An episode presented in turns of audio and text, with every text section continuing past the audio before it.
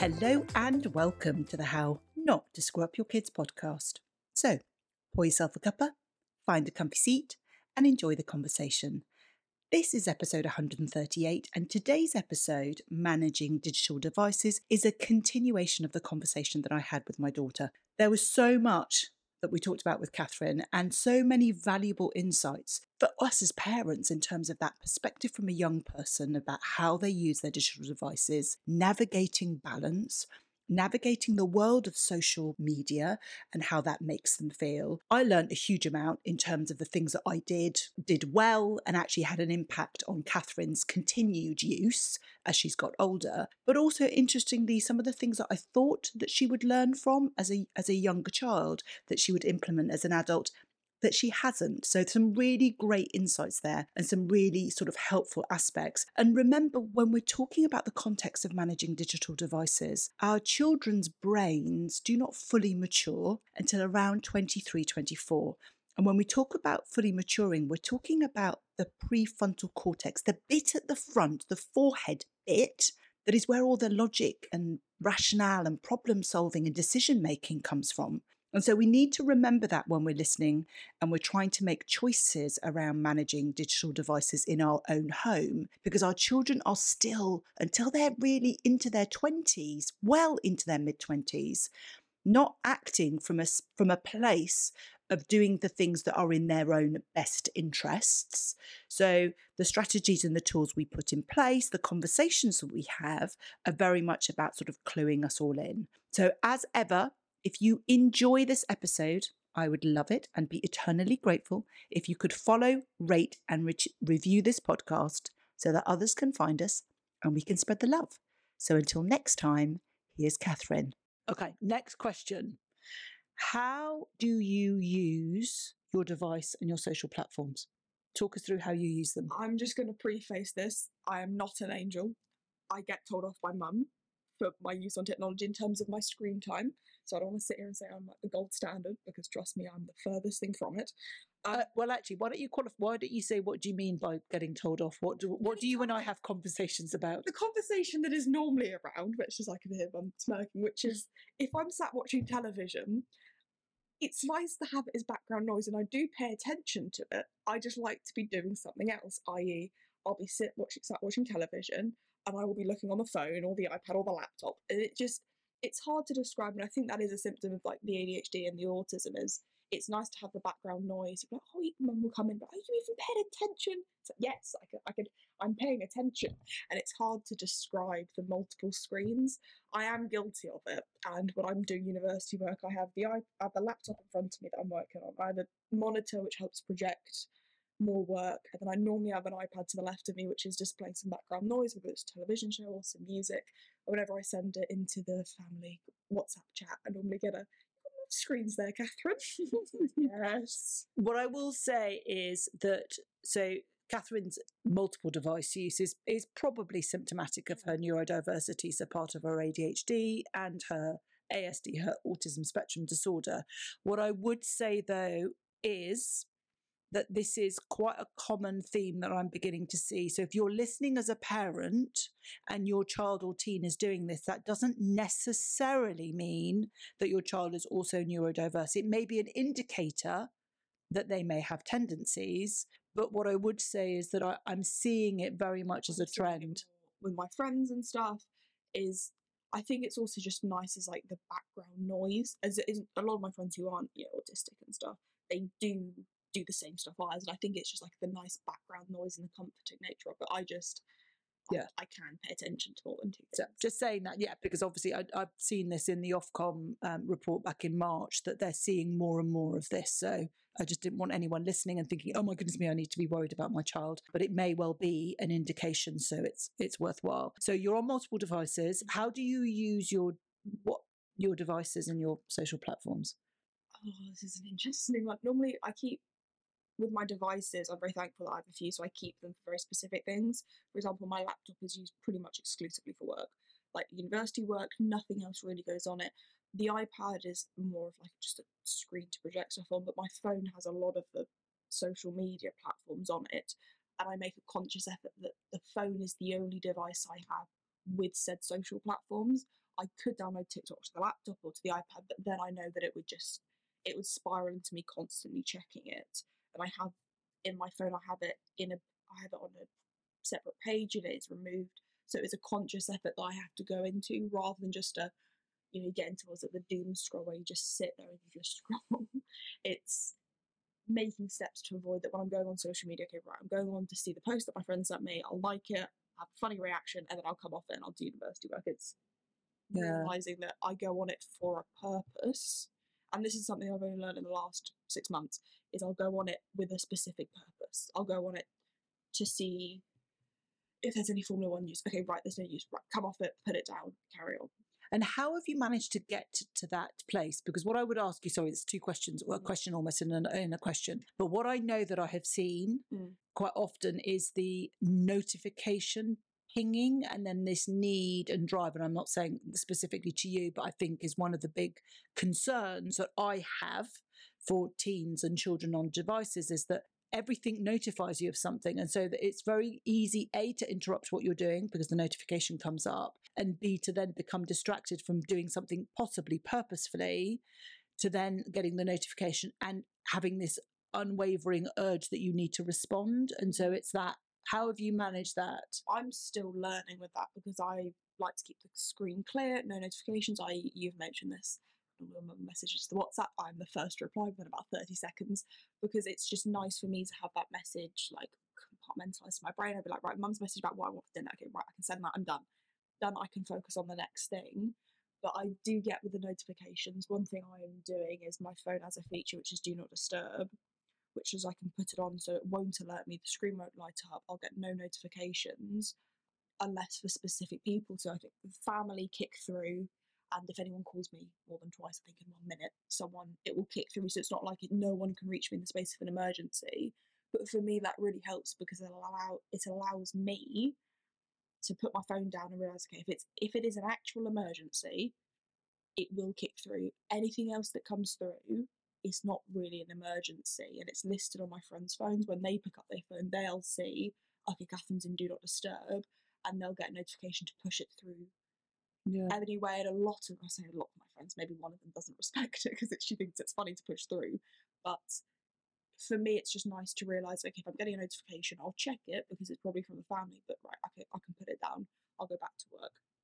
How do you manage then those interruptions? So, just for those who've not listened to the neuro- neurodiversity episode, Catherine has a primary diagnosis of ASD, um, autism spectrum disorder, and she's got a secondary uh, diagnosis of ADD, ADD, ADHD.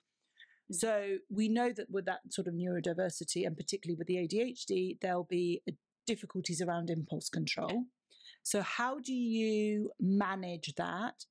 I have to be careful to catch myself before I spiral. I, if I'm sat doing some university work, and if I'm really in the zone, if I'm in the middle of an essay and I'm just really going, the phone goes, I'll see, okay, right, I can respond to that later. But if I am in a place where the motivation's a bit low, I'm not really doing much work, as in if I'm sat there, nothing's really coming to me, and then I get a notification, I just need to make sure that I catch myself before I spiral and end up an hour staring at my screen or staring at the laptop screen with my phone up in front of me, doom scrolling. I need to be careful that I catch myself and I realise, ah, okay. And then if I am in a space where I really can't focus, I will put my phone on my bed, which is a good couple of meters from me, so I can't just lean back and grab it. I have to make a conscious effort to stand up and walk over.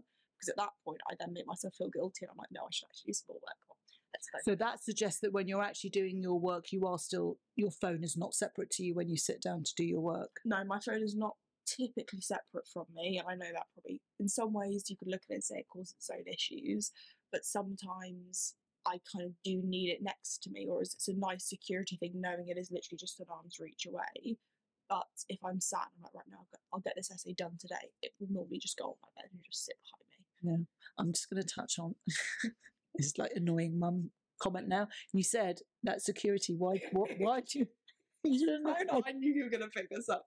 It's just, I think you sleep with your mum sleeps with her phone downstairs. It's a probably it's a very good habit to get into, but for me, it's just knowing that it is just like an arm's reach away. Now I know that makes me sound like I'm But why? addicted. What's the? What's the? because this I'm I'm asking Yeah. you this because I know there are parents Mm. that are really struggling to do this. So just reiterate what were the family rules when you were when you were not an adult and you were living at home. What were the rules? Were well, the first one, the big one, which was it wasn't allowed in my room during sleep. It was downstairs or it was in the kitchen, somewhere where you could see it, so you could check. Okay, right, Catherine's put a phone, or even the iPad back before I had a phone. Okay, right, the iPad's downstairs. Right, Catherine, off to bed. And then that that rule changed Mm. when? that rule changed when I was 18, turned 18, and it was a you can do what you want. And so I then went, finally, the phone can come to bed with me. So it then did come to bed with me. Um, and I do keep it on my bedside because it is normally my alarm. And mum's like, just getting a normal alarm clock. I'm like, I have a smartphone for a reason. Um, it can do it all. I just laugh because for those of you who listen to me quite regularly, literally from the words of my baby, it has come out exactly what I say to you each and every time. When teens say to me, I use my digital my, my phone for my alarm, I say, get a get a normal clock. Anyway, sorry, Catherine, to interrupt. Off you go. so that was the big one. And then I do take my phone to bed with me. And then even I have to be careful to make sure that, you know, time doesn't just like roll away from me. Is it if I have dinner at half, let's I finish dinner at half past seven, I'm upstairs at eight, I don't, you know, check the clock one minute, it says half past eight, wake up, you know, look up again and it says 12 o'clock at night. I'm thinking, oh, I've got university in a good few hours. So where I'm going to keep pulling you back on this because I think there will be so many parents listening to this who really want to understand this. Why does it fit? Why is there the security? Why does it need to be there? Because people will say it's not because I'm I'm going to be on it in the middle of the night. But what what's the anxiety about not having it so close to you? I can't. This is a really bad thing because it may sound like it, you just. I can't describe it. It's not. You know, if someone said leave your phone downstairs, but I'm like, right, okay, but it's downstairs. I think it's also for me is, you know, mum can attest this. Normally, when I get a message from my mum, or if I get a call from mum, I'm like, okay, what's happened? Like, is everyone okay? And I was like, yeah, of course. Just to ask me like, when are you coming home? So for me, it's having it close and the ability that if anything did happen, I can act immediately. I'm not sat here thinking, or if let's say something happens at you know one o'clock in the morning and I wake up at eight and check my phone. It's not like oh something happened seven hours ago that I've not responded to. It is just a weird thing I think because I've grown up with it and I've always had it near. It's just Well, you haven't grown up near. with it because you didn't have it till you were 18. I meant technology, mum. I'm 20. I've had some form of technology since I was 10. It's knowing that some form of contact and some form is close to me. Okay. It's an interesting question, which is why I'm asking. And sorry, Catherine, if it felt like I was really probing. And actually, just having that conversation, I would probably just put out there for maybe you to think to think about is whether I mean I'm guessing I'm 54. When I was younger, we had a telephone, a landline in the house, which I guess people just generally don't tend to have as much. So whether that feeds into it anyway. Yeah. It's so for you, it's already so whilst the rule was there before you were an adult that the phone was downstairs, you've elected as an adult to do so, to, to have a different Yeah. system. I've elected and I go around trying to, you know, pick up a new habit of making sure that my phone isn't actually on my bedside, it's on my desk. So I'm not checking it when I wake up. And if my alarm does go off, because obviously my alarm's on my phone, I have to actively get out of bed. I can't just like tap it and then just turn over and sit in bed. Okay. Let me ask you then about your device usage because we've had some honest and frank conversations around this in terms of your de- your total device time. time. Talk about Um, that with with honesty. honesty, We say this with love and with compassion. Um, about a year, I want to say a year ago, because we were in Iceland when the conversation came up. My screen time, the figures were double digits, and not mm, like twelve hours. And for me, a lot of it will obviously it will say 'cause my phone uh, tracks the uh, the hours that it's on and how many like, notifications, how many times you pick it up, and a lot of it was on like music or YouTube. So whilst I wasn't in theory, I'm trying to explain to you, I wasn't sat there looking at something constantly being stimulated. I just have it on in the background because it's quite nice to listen to. But it did get quite high, and then nowadays I'm trying to be better and making sure like I put it down um, and make sure I think my screen time's down. It's still not great by any means of the imagination. I'm not sat here on like two hours of screen time. It is probably sat here on about seven or eight. But most of it is again I'm trying to make a conscious effort about scrolling. But if you put together the screen time of the laptop and the iPad, it would probably be a little bit higher. But the iPad is just like on, just because I think Mum can attest this. I don't like. I'm happy in silence, but I like to have something with music or something on. But we've had some very frank discussions about my screen time because your screen time I think is like three hours on a bad day. well, on my work phone.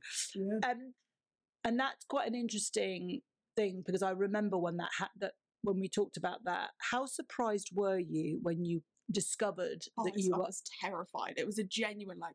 you had no "Oh." idea? It was that bad, which is why I do like you know the i I have an iPhone, so it, it tracks up your screen time. It it is a very handy feature, and you can see what you spent your hours on. Um, and it'll give you a total time for the week, and it, it's scary, but I feel like it, sometimes you do need it to realize, oh my word, I'm spending three hours, or I'm spending ten hours a week scrolling on mm. Instagram. I can really just reduce that time.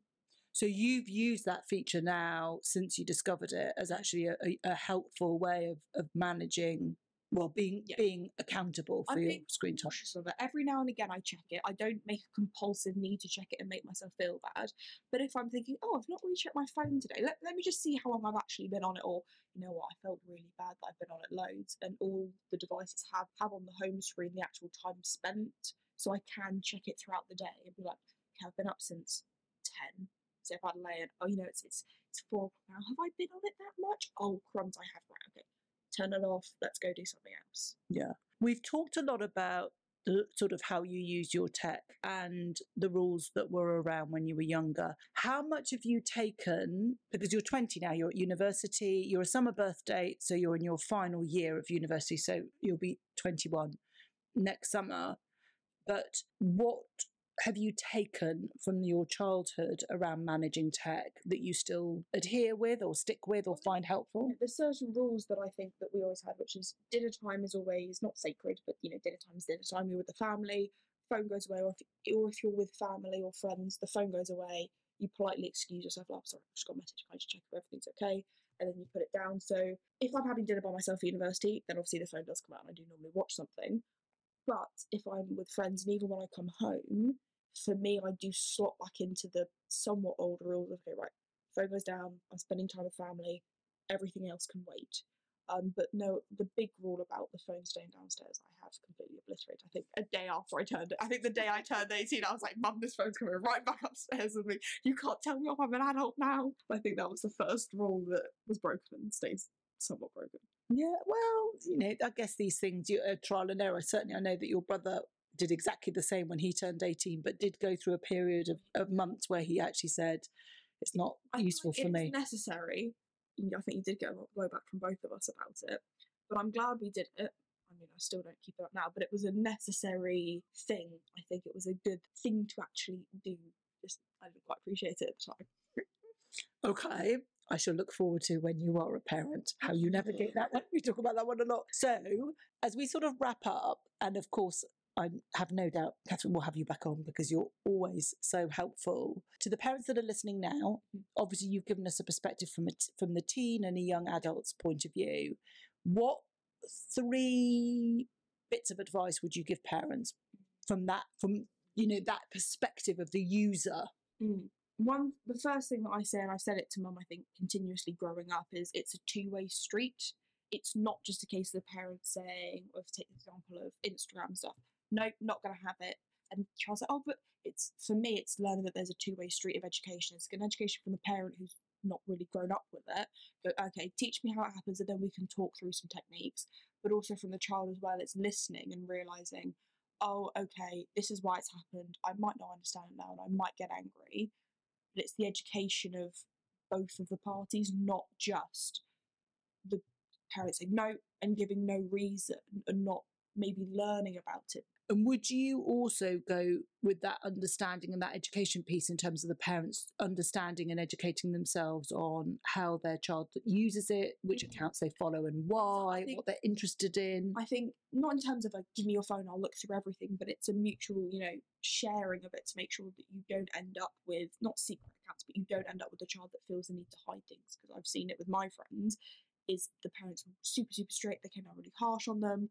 Were constantly, you know, auditing their phones, and so all they did was they were like, "Well, we'll just get another phone, or I'll just get something else to hide it from them." It's having that open conversation, which you did, which was always very thankful. Is look, here's my Instagram, here's everyone that I follow, here are all my messages. You know, you can see all of them if you wanted to, and you were like, no, no, no, I trust you. And it's just having that element of trust. So I love that one. It's a two way street in terms of the education. Top tip number one. Number two. Who is, as much as it pains me to admit this, I really don't want to admit this because mum knows how much I love to be wrong. Um, try and keep the habits going. I think as much as I would, I would, if I could go back to when I was 18, I wish I could mum could not hear this. Um, I wish I could have the discipline to keep my phone downstairs. It's never too late, Catherine. Oh. I'm trying to make sure I put it on my desk and keep it out of immediate reach, as in if I'm laid in bed, I can't just go over and reach it, and try to create new habits but in line with you. So for me, for example, you know, I like to have music on, and it's not realizing, okay, right, don't have music on because that won't make me work. It's if you put music on, cover the iPad when the music's playing so you don't have the screen up. It's you know, playing to your strengths, but also making sure that you are creating new and healthy habits. I think. Okay, brilliant. So that's top tip number two about creating these habits going, the good ones, and creating new ones. Last top. My third one is one that I, I kind of I've said to you quite often with just and I say this to like every one of my friends is don't demonize it. Don't make it this horror especially like social media and tech don't make it this horrible you know I've heard so many bad stories about it and don't let like the five or the ten percent outweigh the ninety percent. And that's not to say that this it's always going to be perfect. Um, know, you always are going to have problems or issues that come about from social media inevitably but I have made some very, very strong lifelong connections through social media. Again, being safe, making sure they're not just some random person we've met, and I, you know, I, I'm forever grateful that I met them. But it's making sure that you don't think about the five or ten percent, and you don't make that your entire judgment. You don't think, oh, there's people in there who don't pretend that they're not, and they're all out to get you. Don't make that your entire view of it, which is why I think it goes back to the two-way street of it's a conversation between them. Yeah. you. And particularly because as a parent, you know, we demonize sometimes what we don't know.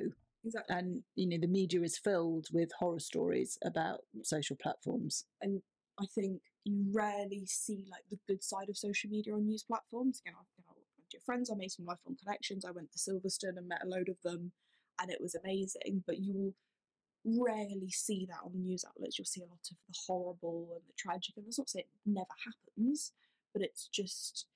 I think for me, if you demonise something so bad, the child will just get naturally curious and want to see. Thank you, Catherine, for your top tips. And thank you for being so honest and for your time on the podcast. As I say, I'm sure that I will have you back. My give this week is going to be Catherine's top three tips and a list for you to refer to, but also a blank page for you to create your own family boundaries, rules, whatever you want to call it. I quite prefer the word boundaries around digital devices. So you can use it at your next family meeting. As usual, all you need to do is head over to my free resource library, drmaryhan.com forward slash library, where you'll find the link to download the resource. All you need to do is pop in your email address and you'll get instant access not only to this week's resource, but all the other free resources across all my other podcast episodes. As ever, if you have enjoyed this episode, I would be eternally grateful if you could rate, follow, and review this podcast so that others can find us and we can spread the love. So, until next time.